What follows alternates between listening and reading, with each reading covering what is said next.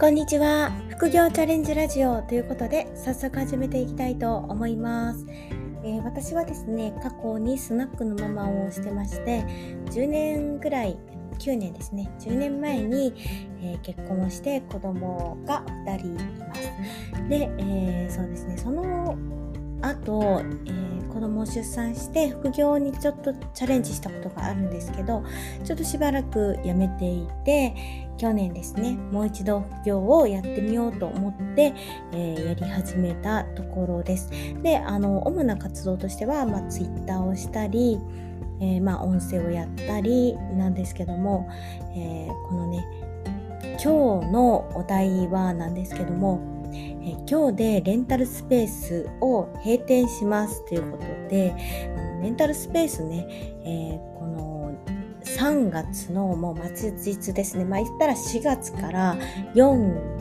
5、6、7、4ヶ月ですね、えー、オープンして4ヶ月でもう閉店をしようと決めて今日で閉店する運びになりました。まあ、このねきっかけがですねレンタルスペースの先駆け的なあの水社長あの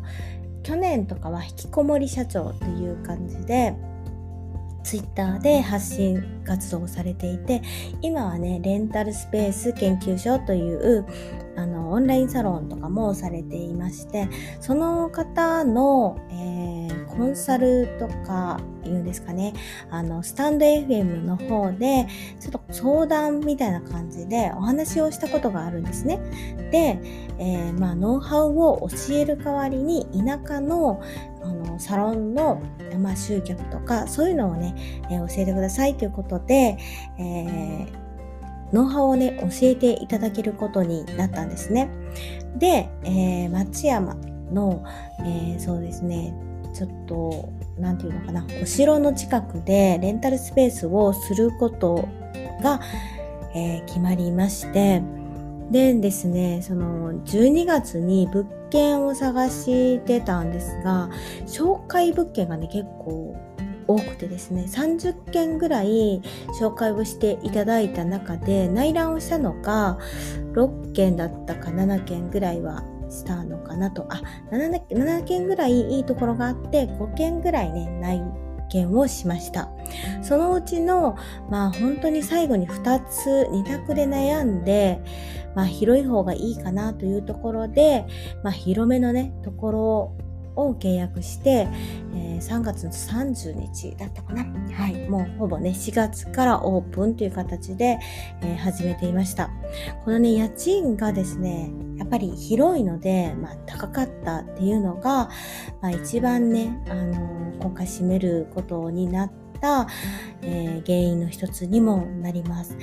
で、まあ、都会とかですと、あの駐車場がねいらないっていうところが大きいのかなと思っていて田舎はですね車社会なのでやはりあの車を置けるスペースかあのコインパーキングがもう本当に横にあるとか近くにないと、えー、成り立たないんですよね。で自分が借りたところはあの近くにね何個かあのコインパーキングもあってそうあったんだけども家賃が、えー、10万ぐらいするんですよね。だから Wi-Fi とか電気代とかいろいろ入れると、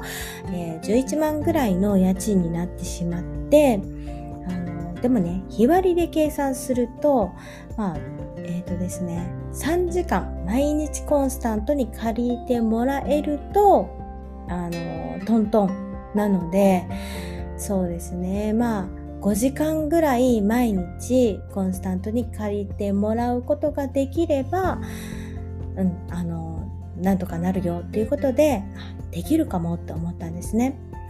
で、えー、いざ開けてみるとですね、その毎日5時間借りてもらうことの、えー、結構ね、大変さっていうのを身に染みてね、えー、感じました。まあ、あの認知を取るためにその何て言うんですかね。インスタグラムとかねもっとね力を入れてやればいいとかあるしあともう1年ぐらいねあの辛抱すれば多分あのトントンからもうちょっと、えー、行くんじゃないかなっていうところは見えてはきたんですが自分がお客さんの立場になった時にここでね安定的にずっと使いたいかっていうとちょっとどうかなっていうのも実際のところありました。なので、えー、本当ねあの立地ですね。立地とあの今度もまた同じところで使いたいと。値段だけではなく、えー、使いたいなっていうところだったのかっていうのを考えるとですねちょっと点々点みたいなところがあったので場所選びって本当にね大事だなと思いました。あとはね集客が本当に大事で、えー、自分がまあダンスをしてるとか、えー、地元ではなくても、えー、そういうねインストラクターのあの利用者を捕まえられるかっていうのが本当にミソだなっていうところが大きかったです。えー、なのであのまあ立地？立地を考えると遠隔でねやるっていうのも手なんですけども実際に、えー、田舎に住まれてる方とか、まあ、都会に住んでても、まあ、密さもそうですし全然別のねところで、えー、オープンもされているので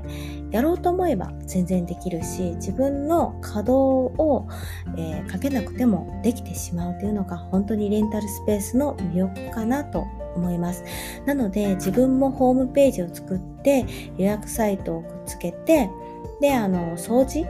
まあ掃除は私言ってたんですけど本当に掃除の人とか鍵とか、えー、対応できる方を見つけることができると全然ねあの遠隔でもできるので、あの全然ね、レンタルスペース興味がある方はですね、ぜひ、あの、駅地下とか、あの、集客ができるのであれば、本当にね、夢がある、えー、ビジネスモデルかなと思います。ということで、まあ私の場合は本当に失敗に終わったんですけども、この失敗の原因っていうのは、やはりあの集客と、えー、立地と、んまああのどこでね他のところと差別化できるかっていうところですね。田舎だと、そのコミュニティの、なんていうんですかね、え、ー、と、公民館だとか、地域の、えー、本当にね、居抜き物件とか、えー、ただで借りれるようなところって本当にたくさんあるんですね。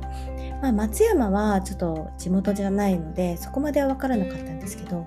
私の地元とかってですと本当にタダで借りれるようなとこって商店街で本当にありますし、うん、あの競合をねもっと調べるとか、まあ、そういうのが必要だったのかなと思います。で、えー、まあ、今回はですね、えー、レンタルスペースを閉めますっていうことだったんですけども自分の、えー、住んでるところでですね、えそういう物件があって、えー、自分の、えー、知り合いに、えー、インストラクターの先生がいるとか、え見込み客がね、たくさんいらっしゃる方はね、ぜひね、もう本当に自動化ができる商売であるので、えみつさんのね、オンラインサロンに入ってみるとか、まあそういうのもね、ありじゃないかなと思います。ただ、自分の場合は、え、開ける場所と、えーそうですね。自分が集客ができなかったっていうのが、えー、大きなね範囲かなと思うんですけどもあの全然ね、えー、夢があるビジネスかなと思います。ということで今回は自分の失敗談を元に、え、今日でねレンタルスペースを閉めます。ということをねお話ししてみました。ちょっとね長々と話してしまったんですけど、え参考になれば幸いです。ということで終わっていきたいと思います。じゃあねバイバイ。